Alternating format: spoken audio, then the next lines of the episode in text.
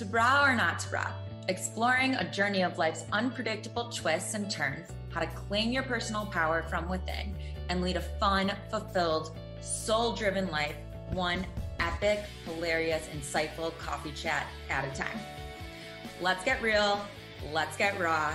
This is your host, Em, on Bra or Not to Bra.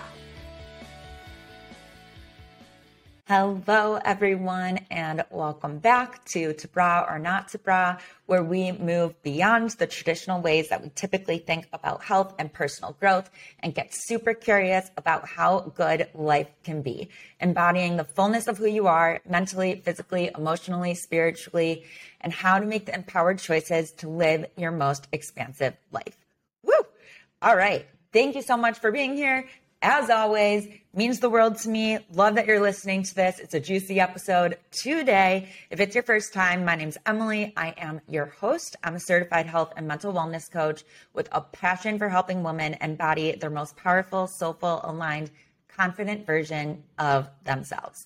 All right, let's get right into it. Today's episode is all about creating the relationships that you want. So, if you have ever felt misunderstood, alone, or unseen in a relationship, if you've ever felt frustrated that your conversations go nowhere, if you struggle to know your needs and what to ask for, if you're single and trying to figure out how the hell you're going to find your person in today's world, this is for you. Whether you're in a committed relationship or navigating the single life, this is an episode that you do not want to miss. We are talking with expert relationship coaches, Bob and Shauna. Yes, they're married, and yes, they're a team, and yes, they are fantastic. They coach both couples and singles and are seriously, you guys, some of the kindest, most authentic people I know.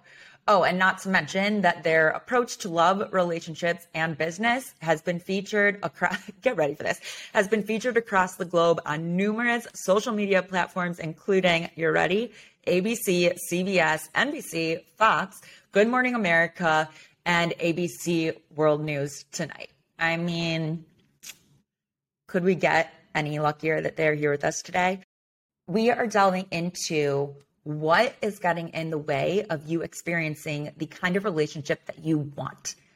How do you know what you need to be satisfied in your relationship and how do you ask for it?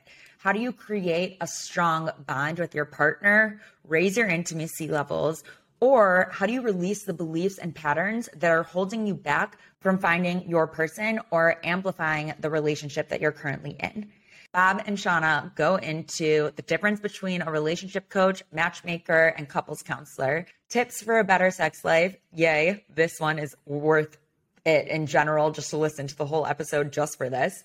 The difference between loving someone and being in love, why feeling safe is the new sexy, navigating the dating world and setting up your dating app profiles. Guys, this was a game changer for me personally when I coached with them how to know if you're settling in a relationship, common communication blocks for couples, and how to deal with conflict with your partner. So much more too, you guys. Random ask question segment is great as usual. Oh, so good. And right now, you guys, ooh, it feels it feels really good to smile. Before we get into the episode, I want to touch on what's been going on for the past week. So as of today that I'm recording, this intro for the episode, it has officially been one week since the mass shooting at the 4th of July parade in Highland Park. That means it's been one week since my family ran for their lives and luckily made it out. It's been one week since I got a text from my sister at 10:27 a.m. saying we're all okay. And that's it and having no idea what she was talking about, heart racing and panic, I called her to see what was going on, only to find out later that day that they almost sat right where the victims were shot and last minute decided to move just a little bit further down the street. There were mass shootings all over the country this weekend, and one is not more important than the other. And the one in Highland Park, didn't just hit home for me. This is home for me. I grew up in Highland Park. I went to Highland Park High School. I grew up going to the 4th of July parade. There were multiple other mass shootings nationwide over the 4th of July weekend. And my heart and prayers go out to every single person affected by these tragedies. It's interesting because I talk about trauma a lot with my clients. And I want to tell you all listening that it's okay to feel, it's okay to be angry, and it's okay to not know what you are feeling. Dr. Alexandra Solomon, who is a clinical psychologist, best-selling author, also a resident of Highland Park, she says it really well in a Facebook post that she posted last week. She says, All of the science has shown us that trauma is an embodied experience. Some of us are living with the trauma of who we have lost. Some of us are living with the trauma of what we saw, heard, and felt. All of us are experiencing secondary or vicarious trauma based on the stories, near misses, and heartbreak. This is not a political podcast by any means, so I'm not going to get into the nitty gritty of it. But long story short, this needs to stop. Continue to take action, continue calling your representatives, continue donating to those impacted. This is never something I thought that I would be talking about. It, like you don't think it's going to happen to your your town, but it did. Give your loved ones a hug and send positive healing vibes to those impacted. And on a lighter note, because life goes on and we get to continue the fight and feel other emotions at our same time. We get to have moments of happiness and be sad. We get to feel anger and feel empowered.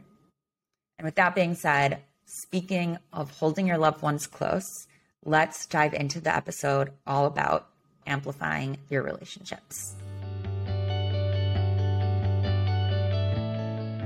You guys, I am so excited to have you here today. This has been in the works for a little bit now. Can you tell everyone who you are? Because otherwise, I'm going to start talking for you. We're Bob and Shauna. I call him Robert though, so you guys are going to be back and forth with names. But yeah, we're Bob and Shauna. We are relationship coaches that are married. So we go through this stuff together all the time. And it's awesome. And we have a exactly two year old Yeah. as of um Nine days nine ago. days ago. Oh my God. I know. His, Little his name is Forrest, you guys. Yeah, he's our little miracle babe. And we are loving parenthood and hating it and also loving each other and Hating each other, window.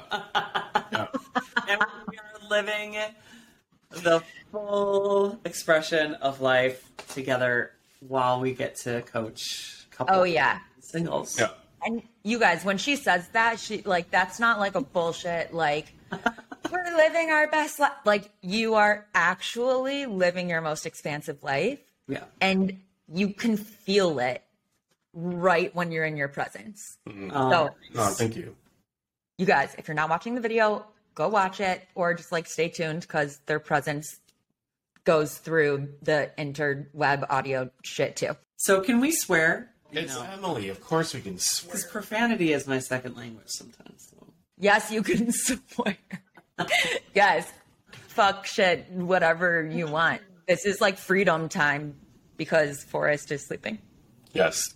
Our son is asleep. Okay, so that description of what you guys do is the most underrated, like glossed over. You guys are miracle workers, basically. That's how I would describe you. Like what you do is so profound and the impact you have on people's lives is incredible. And you guys, I know that firsthand because I've coached with them. I know. I know the magic of it. So, tell Oh. us a little bit more about your journey. How did you guys meet? What was that like? Well, I mean, wait. Before that, I mean, thank you so much for the acknowledgement. Yeah. It's, um, you know, I, I, I think it's easy to gloss over. I mean, for everyone, like the impact that you have on another person, right? We're in that profession, right? We we we're in conversations that matter about stuff that matters, uh, about relationships that matter. And for us, it's just like going to work, and our work is so deeply connected to our hearts and, and who we are and, and what we get to do. And we're not always present to our own impact. So thank you for that acknowledgement. And Totally. I get that. And you're welcome. Yeah. Yeah, that hit my heart. I appreciate it. Yeah. Yeah.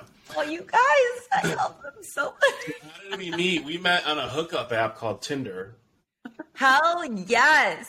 but I don't, I don't think either of us were there to hook up. Like we were actually both there looking for. Okay.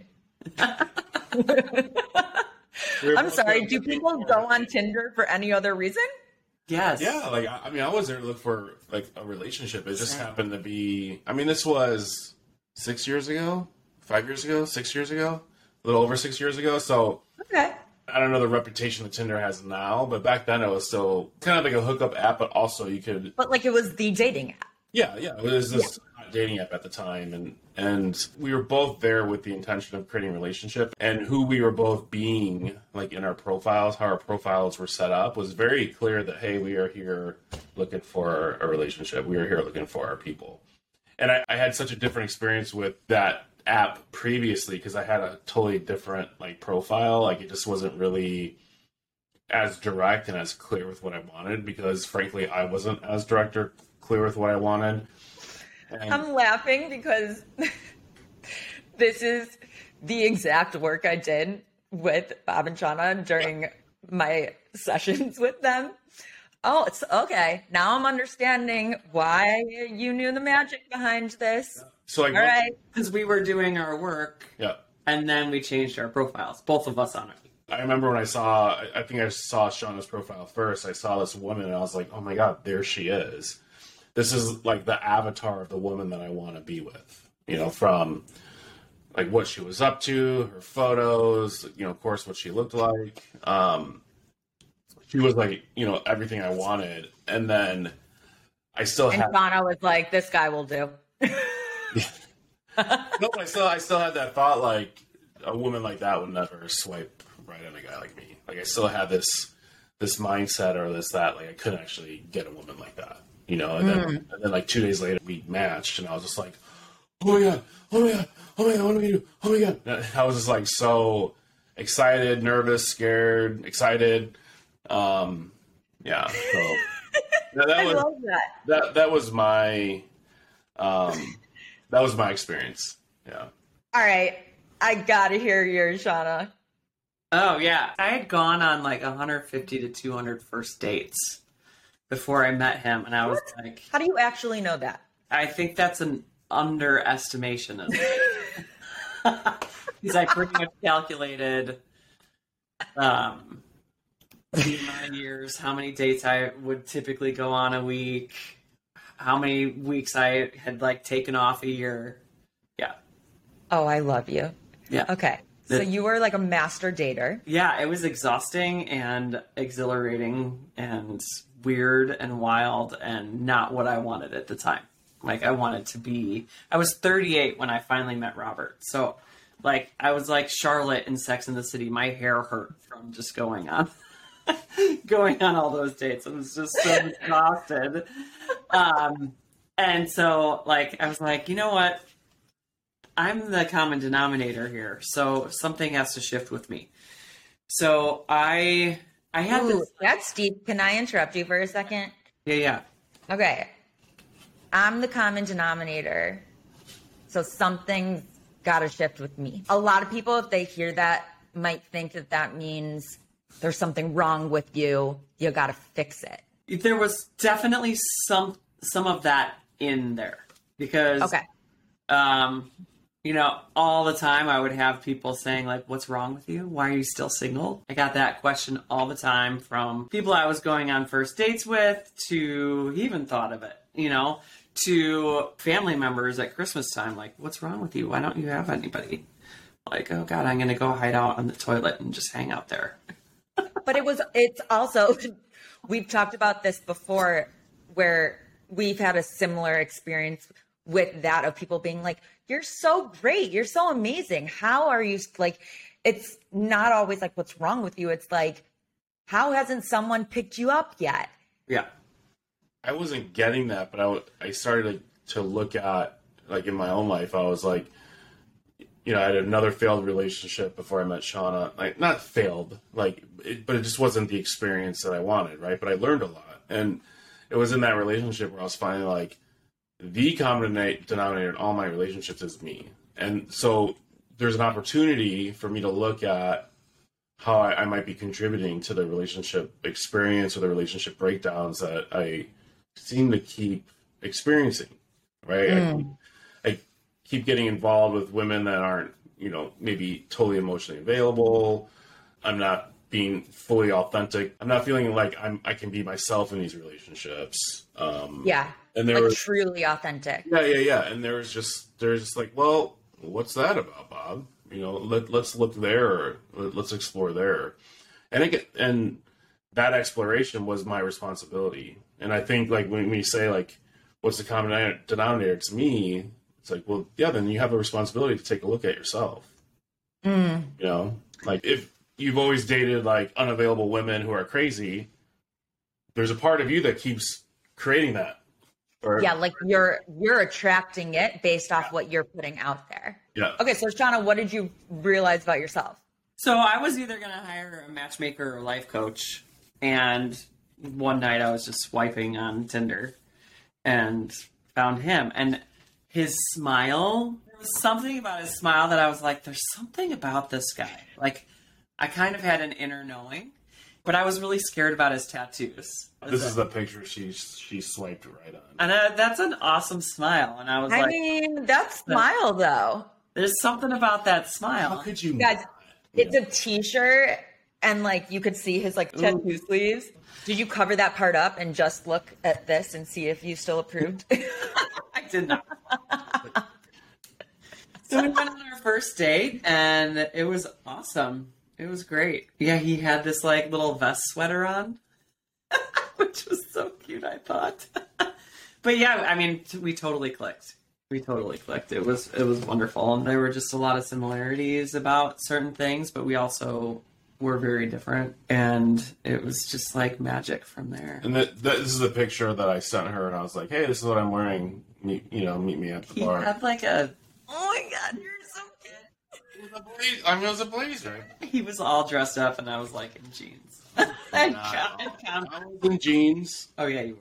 Yeah. but like you know, I wanted to make a good first impression. I was like, I'm putting my best foot forward in all my relationships. I can be chill, but I'm also like a classy, good-looking guy too. Yeah, I was like in my tenth month out of twelve with my coach training, so that whole year was like all transformation, like Totally. no stone unturned with my own personal development.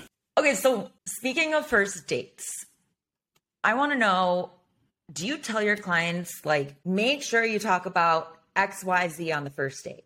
Are there any rules that you put out there, like, don't have sex on the first date? no, we I mean, we do a don't- different kind of coaching. I we don't have like like specific like here's the top 10 list kind of thing but what we do is get our clients clear on the conditions that need to exist in this person or this experience for them to feel satisfied. So what we do say is are you going on a date with someone that would meet those conditions? Are you going on a date with someone that is your future partner Yeah. right? Like time time aside could this person fit into your idea and mold of what a forever partner would be if that's your intention of dating right?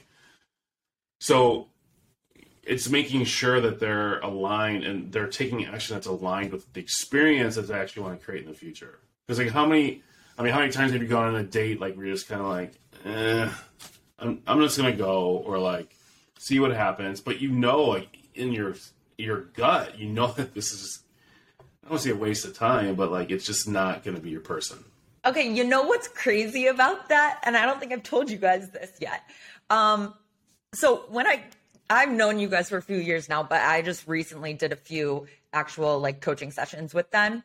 And right after that, one, I started just attracting way more high quality men. It was ridiculous. I did tell you guys that part. It was like you guys can't even that's a whole other episode. Um and then there were like two dates that I had scheduled that I ended up canceling because I had that exact feeling. And I was like, no, Yeah. it's going to be, I don't feel bad canceling because it'd be a waste of their time too. Yeah.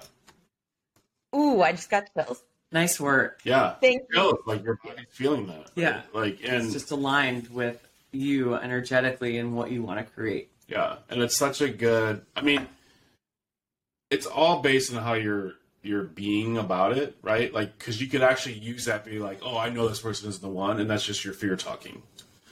But That's so true. yeah, so like you can you can use our powers against us, right? Like, that's not. So you have to you have to actually be so connected to yourself and what you want, and actually realize it's just just me is this just me wanting to cancel because I'm actually scared to meet the person of my dreams, or is this me canceling because I know this is just going to be a total dud, right? So Yes. you have to be, I mean, just aware of that. And if you know, so much of our work is is working on building this relationship with yourself, so actually calling bullshit on yourself, like, oh, I'm just scared. I'm at my growing edge right now, or you know, like like for me, it was you know maybe I wore my sweater vest and my blazer because I felt a little insecure about getting to go on this date with this incredible woman. So I wanted to make sure that I've you know I I looked the part, you know, whatever I thought that was at that time. But it's it's having you know complete understanding of, of who you are and and what's actually happening inside you. Is this just fear or is this just me stepping into what's next? And that's scary, right? Yes. Yeah. That's such a good point because something that comes up a lot for me and my clients, my friends, it's like how do you how do you know how to listen to your gut feeling, how to listen to that part of you when you're meeting someone on an app and haven't even talked to them Yeah. voice or face to face. So often we ignore our intuition and our inner knowing uh, because there's so much doing. Like we have so much doing in the world, meaning like Check the box. checking the boxes, going to work, meeting your friends, do do working out, doing all the things when um like sitting in silence and listening to that inner voice and going within can be so incredibly powerful. Um and in sometimes in our doing it really blocks who we like how we communicate with ourselves and with others. So, um, if for any listeners out there who are in this spot where I was many, many times where I was like, should I go out with this guy? And then I'd like, I knew I didn't want to go out with this guy. And then I came home and was like, God, I would have just rather have spent the evening on the couch Yep. so I didn't I I listened to everybody else saying, well, it could be the relationship that um, you know just takes a while to grow, or Ugh. it could be a relationship that blah blah blah. You know all the dot dot dots. You never know until you go out. Like you can't just Oh, right. expect perfection up front. Like, Right. fuck you. Right. So I had all that bullshit in my brain. Like a lot of people who are dating right now. Um, and I didn't actually listen to that thing that was like, this this person is not right for you. It's like not right for you at all. Um, even before going on the date. And part of that for me is is not feeling guilt for having that instinct based off someone's picture. Yeah. Yes. Shauna got that vibe when she saw my picture. I got the same thing with her. Like there's a whole other knowing available to us when we slow down and when we actually get connected to our body and our heart and our soul and like get aligned with action that way. Like I firmly believe life, the universe, God, whatever you want to call it, will start throwing opportunities and people and things your way that are aligned with that.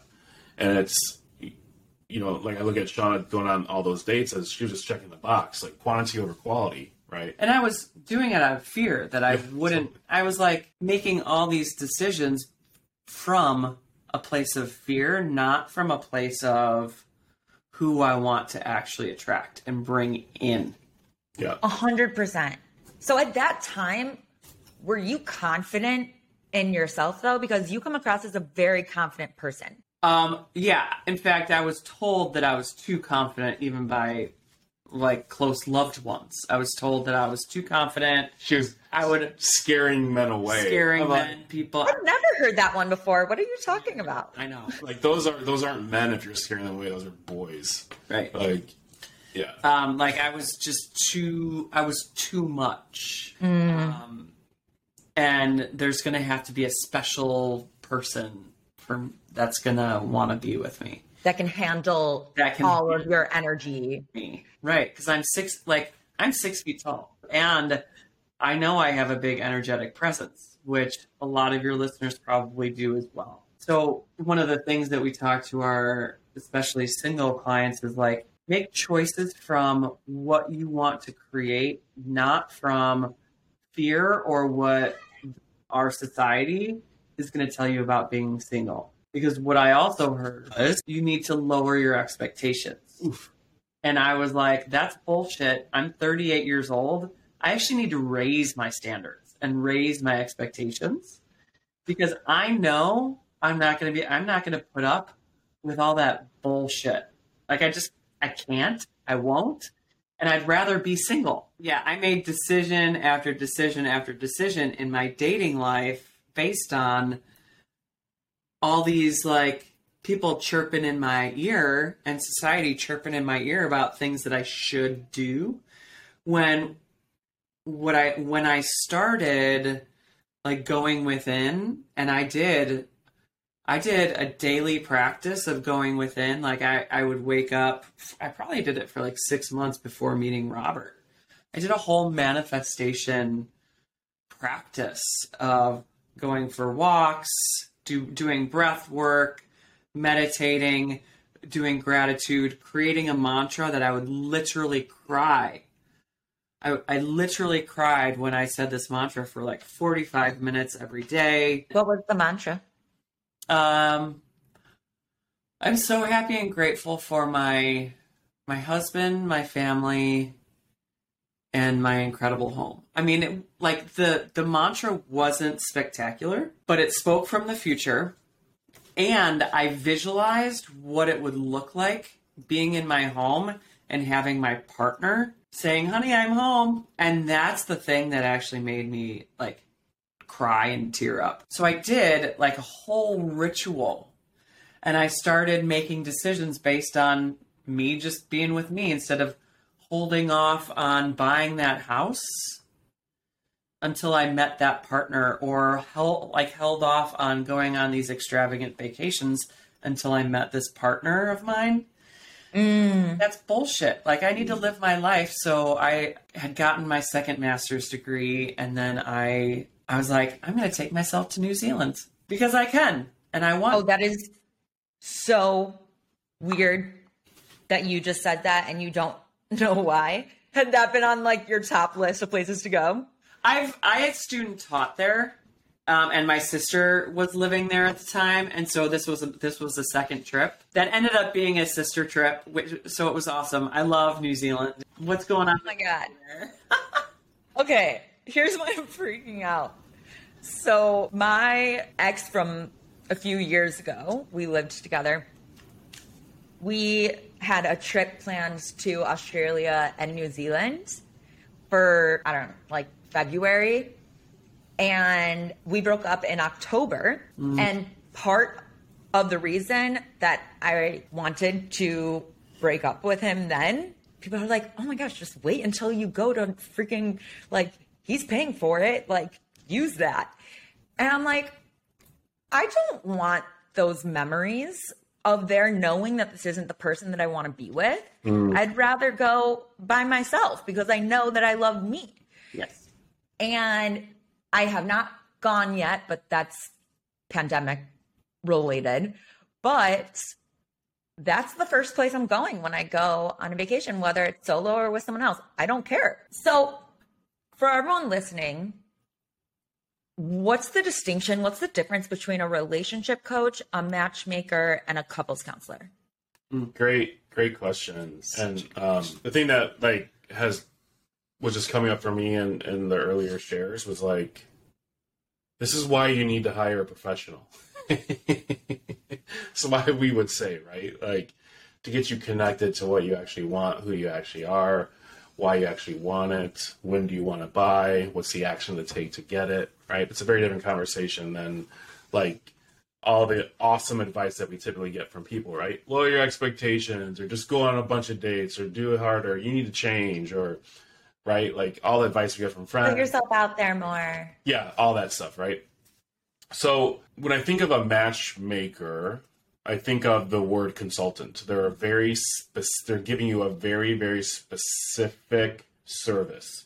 You are hiring them for them to find you a partner. Mm. Um, and they're like setting up your dates for you, Right. And finding Right. And then when I think of couples counseling, you know, it's typically done by a, a licensed, trained professional that's dealing with a specific approach with the couple, usually around some type of harm, trauma, or significant breakdown that's happened. It's a therapeutic modality and it's aimed to heal. The whole process is aimed to heal whatever the breakdown was.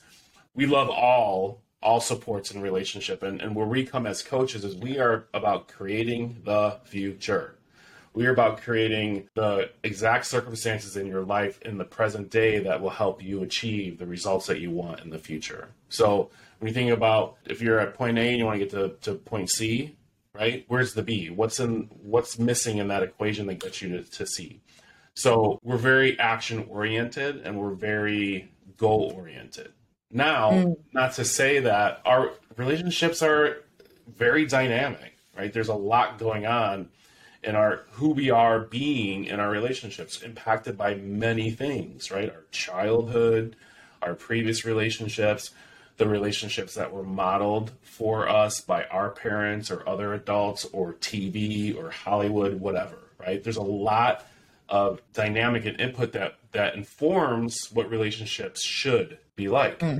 When we're supporting clients and creating their future, here comes the story, here comes the blocks, here comes the past, right? Totally normal.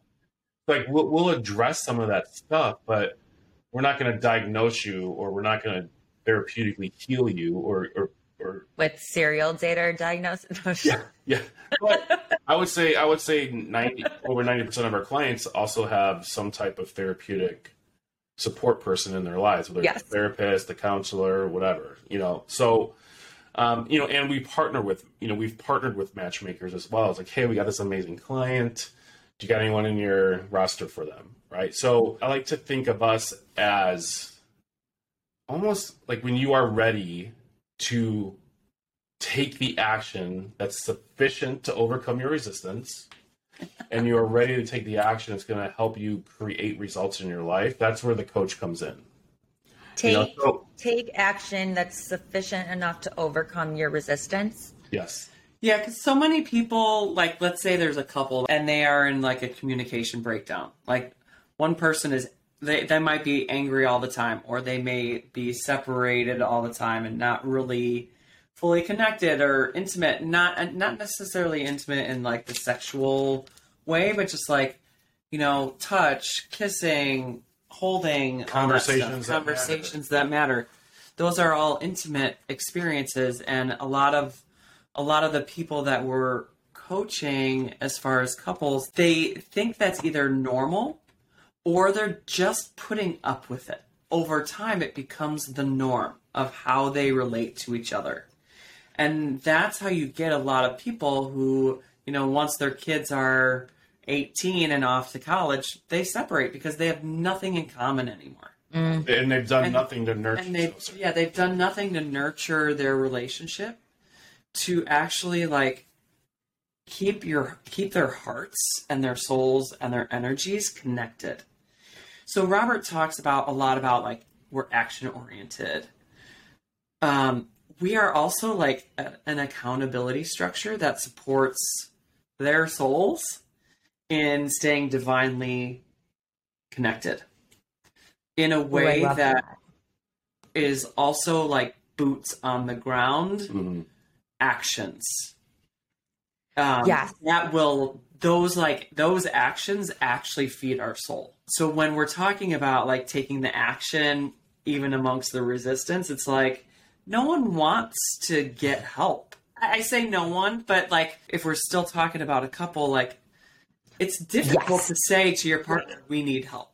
It's triggering because then it, we actually have to look at Yeah. ourselves. And and Well, and I think especially relationship coaching. Like there was no um iffiness about me hiring a business coach Right. or you know what I mean? Because that that wasn't like a oh I failed. That was like a okay, now I can do better. Help me rather than what the fuck is wrong with me.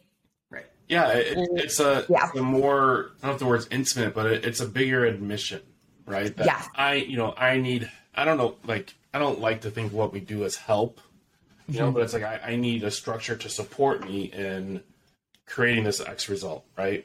And one of our clients said it so beautifully. She's like, she's an incredible entrepreneur, multiple business, super successful.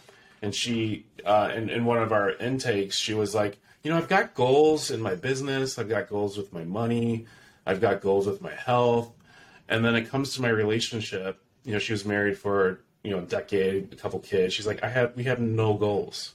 There's nothing that we're like creating together. And it's such, it was such a profound and um, enlightening example of how we normally do relationship. They're done by what we would say in coaching as default. Like they they're just supposed to happen. There's not a lot of intention that we put into it. And that's and like what Shauna shared, you know, you multiply that by 10, 15, 20 years and the kids are gone and it's like why are we doing this? Who are you? Who am I? What's the point, right? And there's enough breakdown and hurt and and stuff that has gone on in the relationship that doesn't make sense to stay together. That's what happens. And it's not saying that staying together is good and leaving is bad.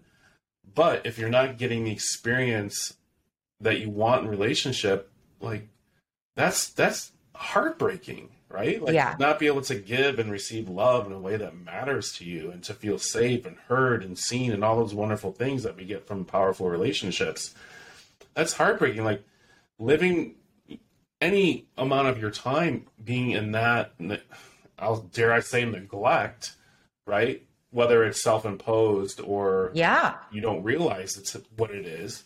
It's heartbreaking. And like we're over here like you can create anything you any relationship. You know, y- yes, we're coaches and, and our clients are the ones who are always driving, but we have specific set of tools, specific set of distinctions and conversations to have powerful conversations, like not only with yourself, but also with with your partner or your future partner. Like if Yes. you're single. Ooh, I want to dive into communication, but I have a question first. How do you know if you're either settling slash if you're in a relation like let's say it's the example of you're married, your kids went to school, and then you're like, I don't know who I don't know what this relationship is anymore. At what point do you stop trying so hard to repair it and call it quits, aka divorce? Do you know what I mean? Like where Yeah, like like sh- like should we stay should we stay together based on our our history or do we want to stay together and like each other? how how many years can we try to work on that? Like how do you know when it's actually not gonna work? I mean that that's a that's the question, right? Like like we personal. we've we've worked with um couples in every stage of relationship and you know we've worked frankly with some couples who are like this is our last shot. If if if we don't figure something out out through your program or through working with you, like we're done, you know? And it's you know, it's, what comes to me is this conscious uncoupling, right? Like if it's if it's done with kindness and love and respect and curiosity, um, that's a very much different experience than I'm so hurt and broken and I hate you, leave me alone, right? So mm. supporting them in in whatever transition that they might be in in a powerful way, in a way that's actually supported versus incomplete breakdown and, and totally messy. Yeah, and to put it in like plain terms, it's like empowering the breakdown versus being a victim to it. Ooh, yes. Super simple. Empowering the breakdown versus being a victim like, to it. And I, like empowering the problem, right? Like here's the problem Yeah. we have in a relationship. Okay, well then what is the opportunity? Right. Right? That's the free frame of the conversation is like great. You've been together for 10 years. You're not connected. Do you still see opportunity here? And if I think to answer your question, Emily, if that question is answered yes, then you continue. If you're like, I don't see opportunity, um, then you're in a different conversation, Yeah. right? And Yeah, it's like, is there an opportunity for us to take empowered action Yeah. to get closer? Yeah. And if that's not a desire, then doing it is not empowering. You're just continuing to be a victim. Yeah, and, and one of the you know one of the things we ask is like one of those cliche questions is like, do you love your partner? And they're like, yes. I'm like, are you in love with them?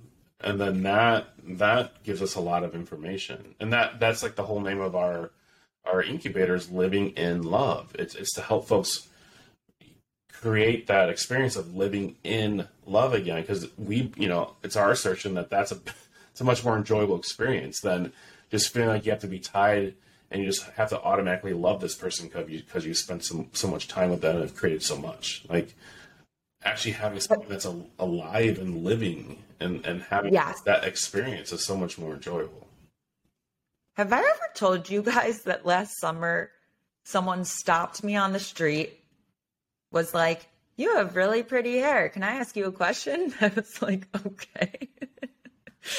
and he asked me, he was like, What do you think the difference is between loving someone and being in love with someone?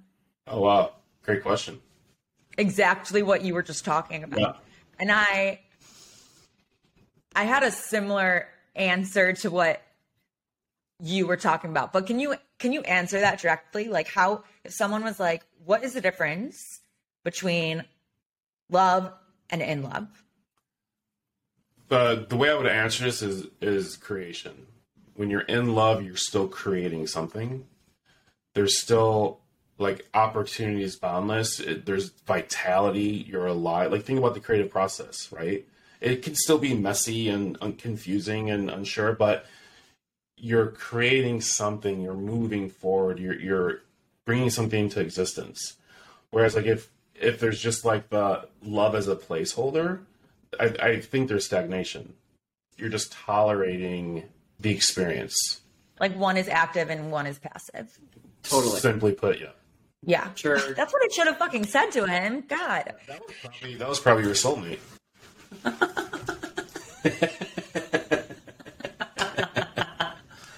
right, y'all. If you know me, you know that I love Lil Bucks. It's sprouted buckwheat that I put in everything. I am always looking for something that's low sugar, high protein, high fiber, loaded with antioxidants that I can just throw into a bunch of things that I'm eating throughout the day. And this is it. You guys, seriously, I like stock up on it. I recommend it to all of my clients. It is the perfect game changer for adding crunch and getting in that plant based protein without getting a crazy sugar high with traditional granolas. It's gluten free, vegan, grain free, paleo, organic, and best of all, it's woman owned and run. Lil Bucks was a game changer for everything that I eat throughout the day. I put it on my oatmeal, in my smoothie bowls, on top of my smoothie bowls. I put it on toast with peanut butter and banana. And sometimes I'll just eat it straight out of a bowl like it's cereal. It is so freaking good. Please go try it. Your body and your taste buds will be happy that you did. And you can use my promo code EmilyGolan15 at lovelilbucks.com for 15% off your first order. All right, I think you guys understand my obsession. I hope you try it out too and it becomes a staple in your diet. Let's get back to the episode. No, when this is done You might, and we're not recording, I will describe to you yeah, yeah, yeah. the human that approached me. I can imagine. I can imagine. Yeah. I would also say living in love is like it lights up your soul. Like there's a there's a part of your energetic experience that on this planet that is here to be with this other person. And it's it's like a divine experience that um, when you just let something go or separate, you're you're actually not fully lit up on on a soul, divine, spiritual level. Mm. It's like an, uh, an alive, energetic exchange. Yes. Mm.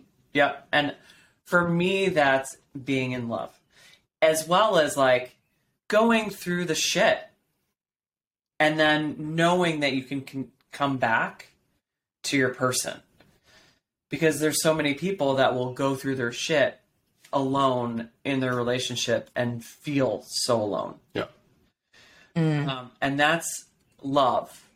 They have they love their person, but they're not like doing and being what needs to exist in order for that divine connection to thrive. I like that. It's like there's love there, and then there's the action component there. Yeah, it's action, it's energy, it's an experience, Yes. and that's what makes it not passive anymore. And the the passivity is what creates that feeling of alone. Like there's so many people who sleep next to their partner who just feels so alone and I've been there. Like Robert and I had a rough time after we brought Forrest home and we both felt really alone because we couldn't fully nurture our relationship in the way we really wanted to or needed to at that time. So that's I think for me that's that's the in love piece mm-hmm. that is so powerful when you're connecting hearts and emotions. And So, what did you do about that For when that was happening with you guys? We got. I mean, we got oh, help. You know, we if we went like that's the water we swim in. It's like if we're not experiencing like what we want, we're not gonna figure it out ourselves. Like we're mm. in, we're swimming in that pool. We need someone to take us out of the pool and set us on the side and have a different experience and conversation with us. And for us, that was we worked with a traumatic pregnancy, which is what we went through therapist for a few months. And then, um, you know, and we also we have our own relationship coach that we work with. Yeah. So See, I think that's key. That's key because there like two parts of that. One is the everybody gets to have and deserves external support. And the other piece here is that what we were talking about of like feeling alone with your partner if you're sleeping in bed with them, that can sometimes like for me in my past relationship with who I was living with, the continuation of that was kind of like the last straw of how I knew that this wasn't a fit. yeah. And that's not to say though that like that is the truth all the time. Like for you guys, that happened. That didn't mean, oh, relationship over. yeah, That there's not like a black and whiteness when it comes to the emotions and your experiences and what you go through because it's different with every partner. Right. yeah. And I, think it that like speaks to the commitment and speaks to the devotion that you know healthy couples have, right? Like, I mean, maybe once or twice, like I questioned why am I with this? Like, why am I staying? Like, why am I in this relationship? But it was very fleeting, and it was just fear. Yep. you know, like I knew that we would be able to work on it, and like that's one of the the greatest things about our relationship is that we always come back to center. It might, you know, it might be five minutes, it might be five weeks, we don't know, but like we will, we will always, you know, we will always come back, and and that speaks to like my commitment to myself and my commitment to the way I want to be held in a relationship, and that also speaks to the commitment to this woman that I made. You know, when when we when we got married and like when we first met. Totally. Yeah. So, for everyone out there listening right now, bringing it full circle here, how do you know if you're settling? I know you talk about this a lot. We were actually talking about it right before we started recording. And you were telling me about what it means to settle and how mm. how that's impacting like I mean, this is not what you said, but I'm saying it. Yeah. Our society at large when it comes to relationships. The thing that just popped up to me now is I don't know who said this or where I heard it from, but this notion that your life is a reflection of what you tolerate. So if your relationship is a reflection of what you tolerate, take a look. If you are continuously unhappy, not feeling seen, not feeling heard, not feeling close, not feeling connected? Is this person an addition to your life versus a subtraction? Right? Those are those are some of the tough, honest questions you get to ask yourself, and only you can answer them. And are you in sufficient relationship with yourself to actually answer them honestly and truthfully? You know, is it that fear that's saying you're settling because you're scared of a deeper level of commitment? Or is it you're not settling because you don't want to go through another breakup? Right? Like, so. Yeah, you won't find someone else. Yeah. Better. Exactly. And, you know, like Shauna alluded to, it, like, it's this intuition. And, and when you get quiet with yourself and just allow that, that wisdom, that truth to come up, like that's important. I mean that that's how it will, will also support you is um like you know you you know if you are or not you truly do you just may not want to hear it or you may have a hard time hearing it but you know that's our belief anyway Yeah, and in our society, there's so much that pulls us away from ourselves. From being able to listen to that knowing. Yeah, yeah, and it, like I love what Robert said is like settling is a subtraction, you know, from your life, and that that kind of goes along with the standards thing that I talked about earlier. Was like, I'm not going to lower my standards. I'd rather be with myself, and it's like, does this person light me up? If not, What am I doing? point. yeah I know something that I've been told before that became my truth for a little bit, well, a while, is Emily, you'll never find the perfect person. No one is perfect. So that constantly being told to me almost like I almost used it as an excuse to stay in relationships that I knew weren't right. Right. Mhm. yeah And to be like, okay, well, yeah, you might not agree on everything, and this might be like a big, kind of a big thing, but it's not really a big factor because you're going to have things with everyone. So you might as well just accept that this is what's happening with this relationship. Yeah. And you and you know, I mean no nobody's perfect, but is this the person that I want to be imperfect with? Right? That's the Ooh. that's the thing. Like there is no like perfect person out there. I, I don't think in that mindset. But Shauna's the perfect I mean, that's rude a little bit, but it's fine. I'm just kidding. But Sha I mean Shauna Shauna's a perfect person for me because she gets my imperfection. She gets I get her Some most of most of the time. Like, our commitment is there to to grow together and to be curious together. Oh First, my god! I can't believe you're not this person I thought you were. Or I can't believe you did this again. Or I can't, you know, it's I like- have Yeah. those things though. For me, it was like not listening to certain value alignments. yeah. Now, that's a little bit of a different conversation, but yeah, It's a very different conversation. that goes back But- to like what you need to be satisfied in your relationship. Yeah. And then coming back to what Shauna was saying of like, you need to lower your expectations. And I think that's because for both of us and a lot of women out there, if you are like, I'm really confident in who I am, I love me, I love my body. I mean, I literally help women reach that point for a living. Not to say I'm perfect, but I truly like who I am. And sometimes I would get like a little cocky about it. I'd be like, okay, well, every man is telling me how amazing I am. Why can't you just pick one, Em? Like, they're all coming to you. They're all saying how much they adore you and how they don't meet women like this, blah, blah, blah and you can't just settle. And that would get into my head a lot. But honestly, it wasn't until I was working. This is was not supposed to be a testimonial, you guys, but it was when I started working with you guys, which was literally just a few months ago. Like I've had coaching calls with them before. That was more life coaching, business coaching, but the ones we've had recently were specifically about relationship coaching. And that's when that fear of am I being too picky or too judgy just went away. And then that's when I started attracting different type of men. Yeah, you see how it's just the noise, right? The noise that's actually one of the things that's in the way of you creating the experience that you actually want.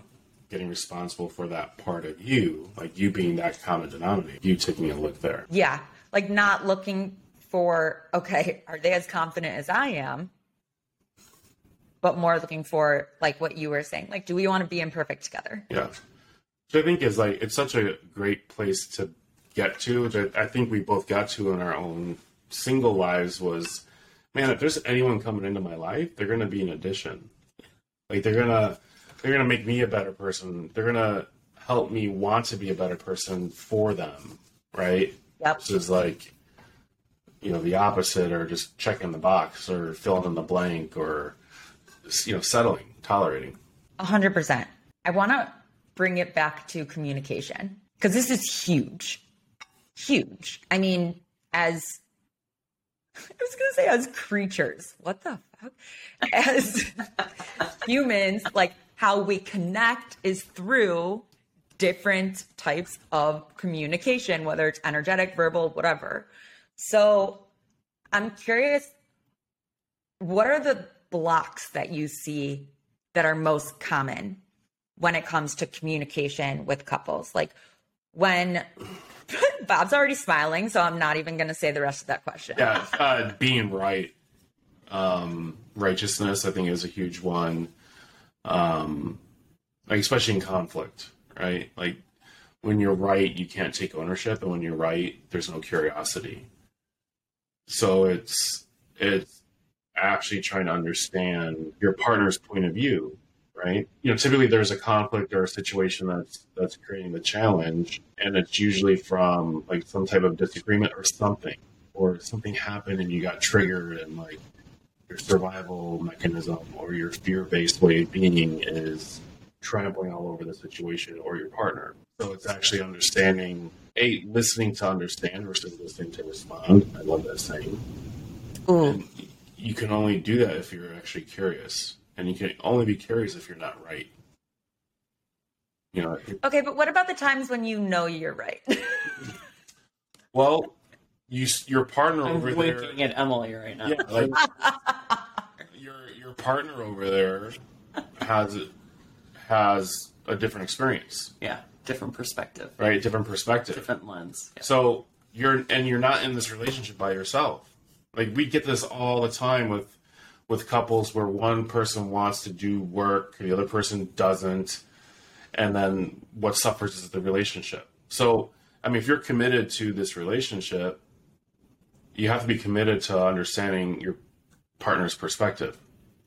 You have to be open to receiving whatever that is, and you still may think they're right or you know think they're wrong and still think you're right but you still have to be open to that contribution because it's what it is it's a contribution to the relationship okay, so how do you do that? listen Your question actually piggybacks on what I was going to say. How do you do that? It's like there has to be safety mm. in the relationship, meaning I can tell my partner what I need without them being scared of my emotions, without them being defensive, without them trying to fix me.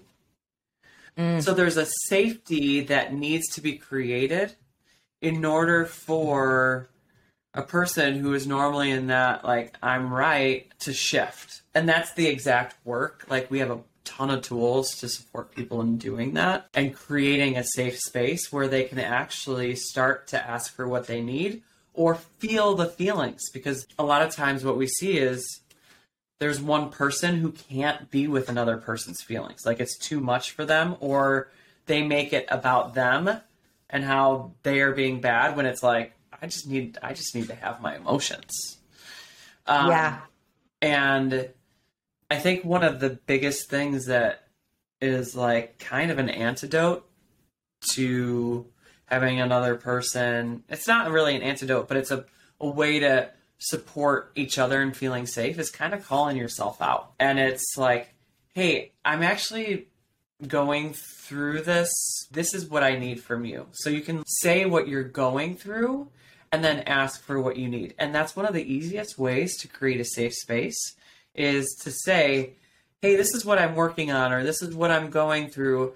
And it takes you looking inward to see, okay, what do I need here? Do I need this person just to listen?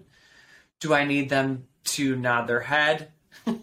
do I need them to hug me after I tell them this? Do I need them to just say the words back to me and say, I understand that must be hard?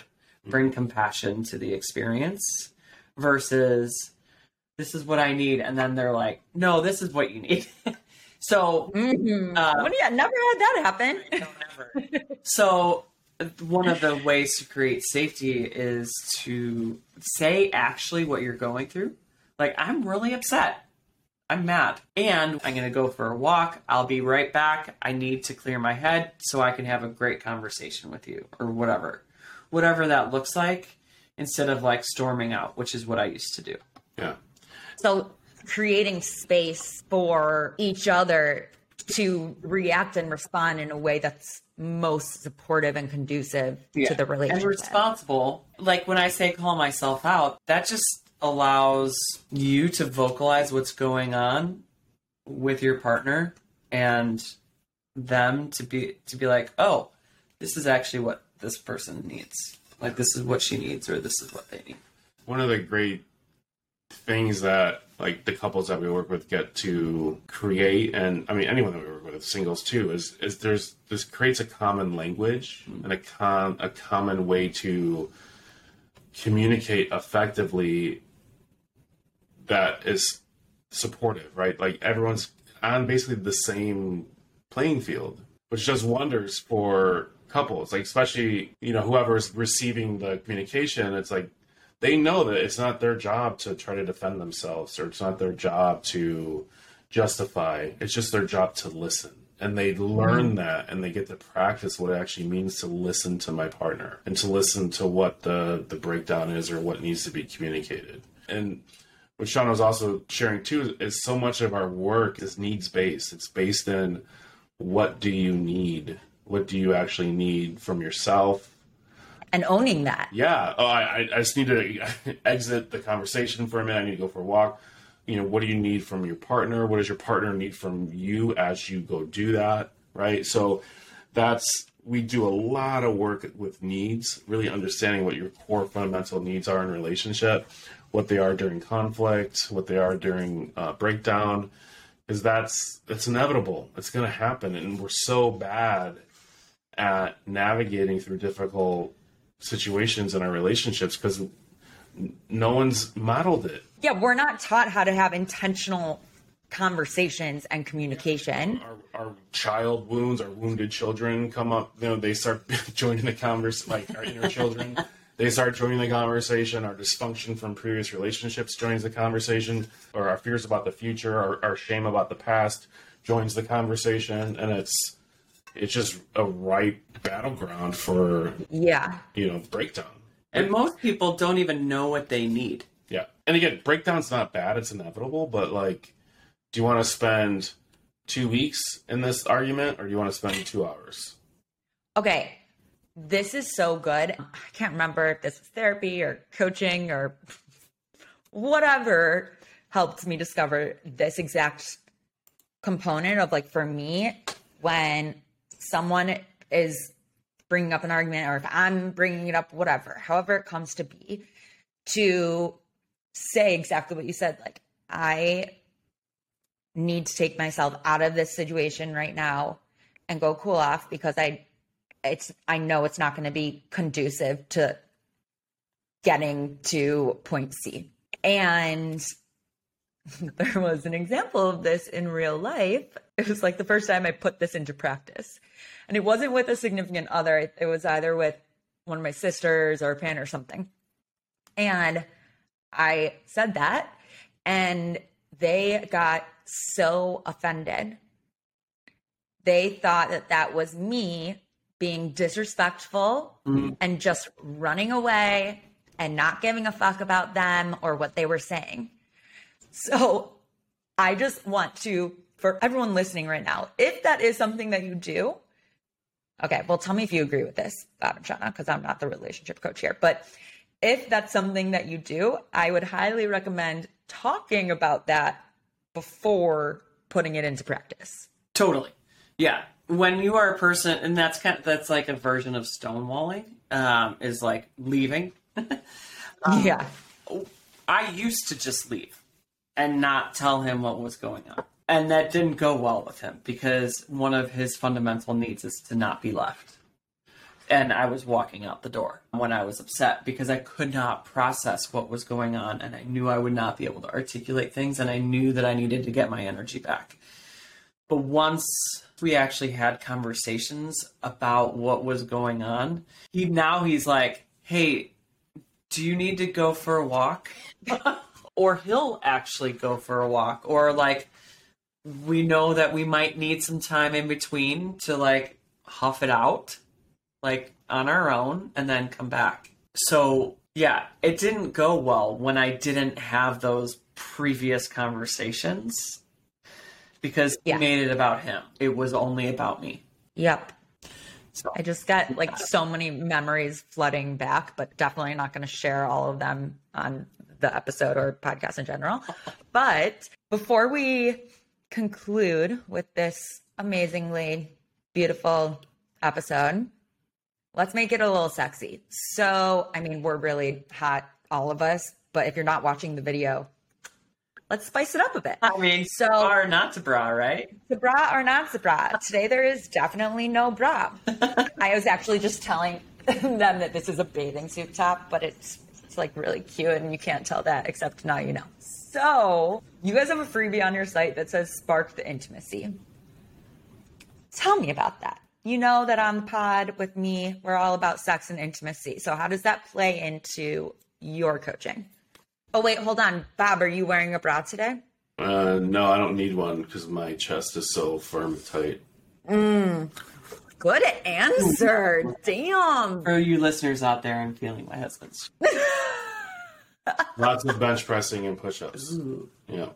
He actually is really strong. you guys. Yeah, he's probably bench pressed me. Actually, he bench pressed me and a half. Yeah. Yeah. What I was gonna say, I think we try to slap intimacy on as like the fix or the cure to a lot of things, and like what really needs to be discovered and discussed before intimacy is is like safety, right? And I mean, and I, I'm not talking about like an abusive. It's a different conversation, but is feeling feeling safe in the relationship, feeling emotionally secure, feeling physically secure without that experience of safety. Like that that's the actual conversation to be in that I think we think about intimacy. And then you know, we were so not a sexy answer. it's not a sexy answer. this is I know. I honestly, I was like, hmm, Jana. this is even a less sexy answer. This is my Shauna, Shauna can speak to what she feels, but we don't make actual time for it. And like this, Ah. we're talking about sex, right?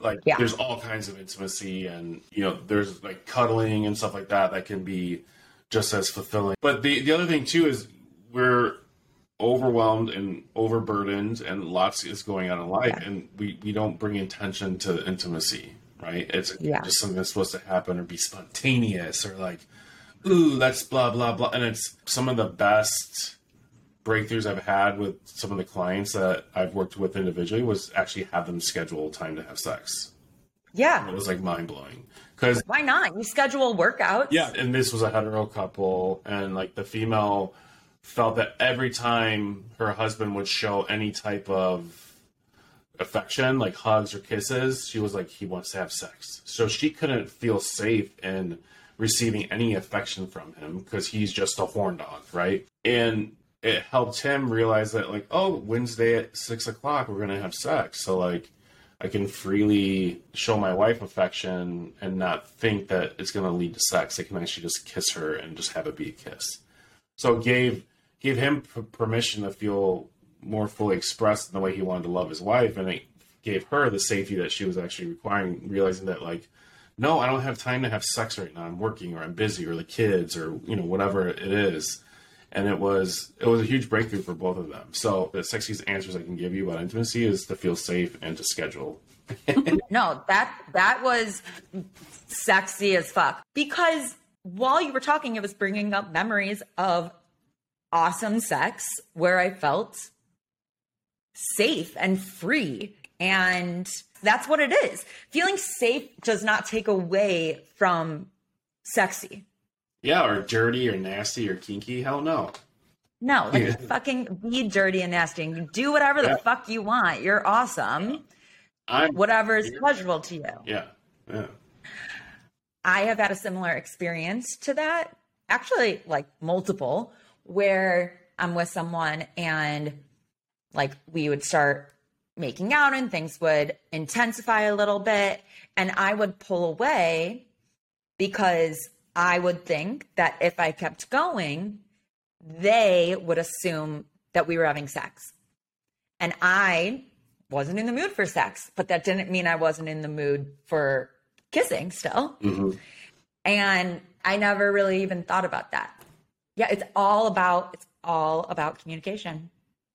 That's where it is. And feeling seen and understood along the way in between also helps. We talk about that fundamental need that we go through with our clients. Like that's one of our first things we do is like making sure they know what their fundamental needs are and getting that met by themselves as well as their partner is so fucking sexy. It's a huge turn on when he like instead of trying to fix me is like, "Oh my gosh, I'm so sorry that that's going on. That must really hurt." And I'm like You're like, "You know what'll make you feel really good?" yes, I 100% agree. I agree. Yeah. Bob, are you in agreement? Because you're just giggling over there, smiling, thinking about you guys having sex. Yeah. Okay. They probably, you guys probably have really good sex. Before we end, we are hopping into the random ask question segment. Yeah. Do you guys want to ask first or do you want me to ask first? Ooh, uh, we'll ask you. Okay. Um, well, since we're on the like the sexy, I mean, this is kind of not sexy, but it's it's funny, weird. Do you ever pee out like out in public? what the fuck is that sexy? The only thing I can think of that's related to that is how you have to pee after sex. Shauna, Shauna, golden showers. Shauna will pee anywhere she needs to pee. Costco parking lot. Yes. Grocery store parking lot. Side of the road. After having a baby, it's no joke. Can we just go back to Shauna saying golden showers? Nah, nah, okay. Yeah. no. So, wow, this is a, a not sexy question, but hilarious. The fact that I actually have an answer to this. Okay, so well, I used to like camp all the time growing up. I went to like a pretty outdoorsy overnight camp. So nice. I was pretty good at like bushing it is what we would calling it and just like squatting down and peeing. But in terms of public, which actually all of those years was very good practice for this moment. this was back in college. I was driving to school with some friends after winter break or something. There was a horrible snowstorm. And it took, it's usually like a three and a half ish hour drive from Chicago to Champaign. This was taking way longer and I really had to pee. And I was in a car with three other boys. And they were like, just use the water bottle. I'm like, do you know? Do you want to see that I have a vagina and not a penis? Like, what do you, what do you need from me? Fuck off. And so we were just like bumper to bumper. Traffic was stopped. It was hardcore snow. Like, I was like, okay, you guys turn around. I'm getting out of the car. This was in traffic, like on the, like a super long road, mind you, in the middle of nowhere because it's like prairie land down there in Illinois. And I just get outside and I go in the snow and and uh, everybody pee. watching you. nice. Everyone, I was like, if you want to watch, great. Have fun. I don't fucking care yeah, at this point. When you get to that point where you just don't care. Yeah. I'm just like I just gotta go. Yeah. I was like, I hope there's not a cop here, but it's happening. And everyone's going to be able to see where it happened because it's white. Yeah.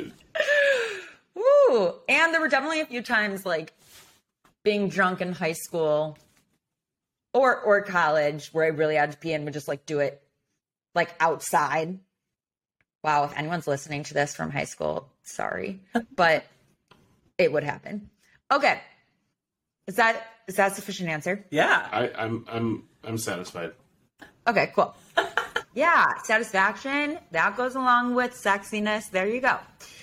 Here's my question Who are your celebrity crushes? Um, God, I don't. Danny DeVito, maybe? Because I can motorboat him. Holy shit, that's the best answer ever! I don't know. I. I legit have no. I don't have celebrity crushes. I'm kind of like super crushing on my man. Um, but yeah, Oh, I that mean, I'm great. six feet tall, so Danny DeVito would probably be Oh my god. my boobs. Well, my I know what I'm dreaming about tonight. It's gonna pop up in there randomly. All right, Bob. what about you? I've been. I just got into. I know I'm late, late to the party, but I started watching Vikings a couple months ago, and um, super into like the two strong female characters in that. I don't know the actors' names, but it's the actress that plays Lagertha, and then actress that plays uh, Queen Aslaug. Mm. Mm. They're like strong. They like one of them was called the Shield Maiden, where she like fights and she's super aggressive and like beats you know people up and super hot. And then Okay, but um, sub question: Mhm. Have you guys done like role play with that yet? oh, no, not yet. You want to go to the co- the cartoon club after this? maybe. I did buy him a Viking. I do have a, a horn mug. Oh I did. my god, that can be a prop. Maybe you could, pee, you could pee in this, and we can dump it over Emily. Thanks, Bob. Thanks. Golden showers. All we'll combine both stories. Yes. Have Viking fantasies with golden showers and mugs That sounds like an awesome Friday night. That sounds actually horrid. You guys, thank you so much for coming on. I have so much love for you. Place. This was amazing. We're so grateful that we're having an impact on your life, and um, yeah, it's wonderful to be Yeah. here with you. Oh, You are a gem. Totally. oh, thanks, guys. You too. Okay, now go plan your role playing. All right, love you. Bye. Love you guys. All right, you guys, that is a wrap on today's episode. Hope you got some good tips and tricks. This was so fun to record with Bob and Shauna. I just, I freaking love them, you guys. If you're meeting them for the first time during this episode, go stalk them, go check them out. They are incredible. No matter where you're at in your relationship, looking at their resources, talking to them, getting their insight on everything and all things relationships is only going to boost that part of your life and trickle into all other areas of your life. All right, y'all. I love you, love you, love you all so freaking much. Please reach out to me if you are struggling, if you want someone to talk to. I know this is a crazy, weird, frustrating time for our country, and you are not alone. I love you guys, and I'll see you next episode.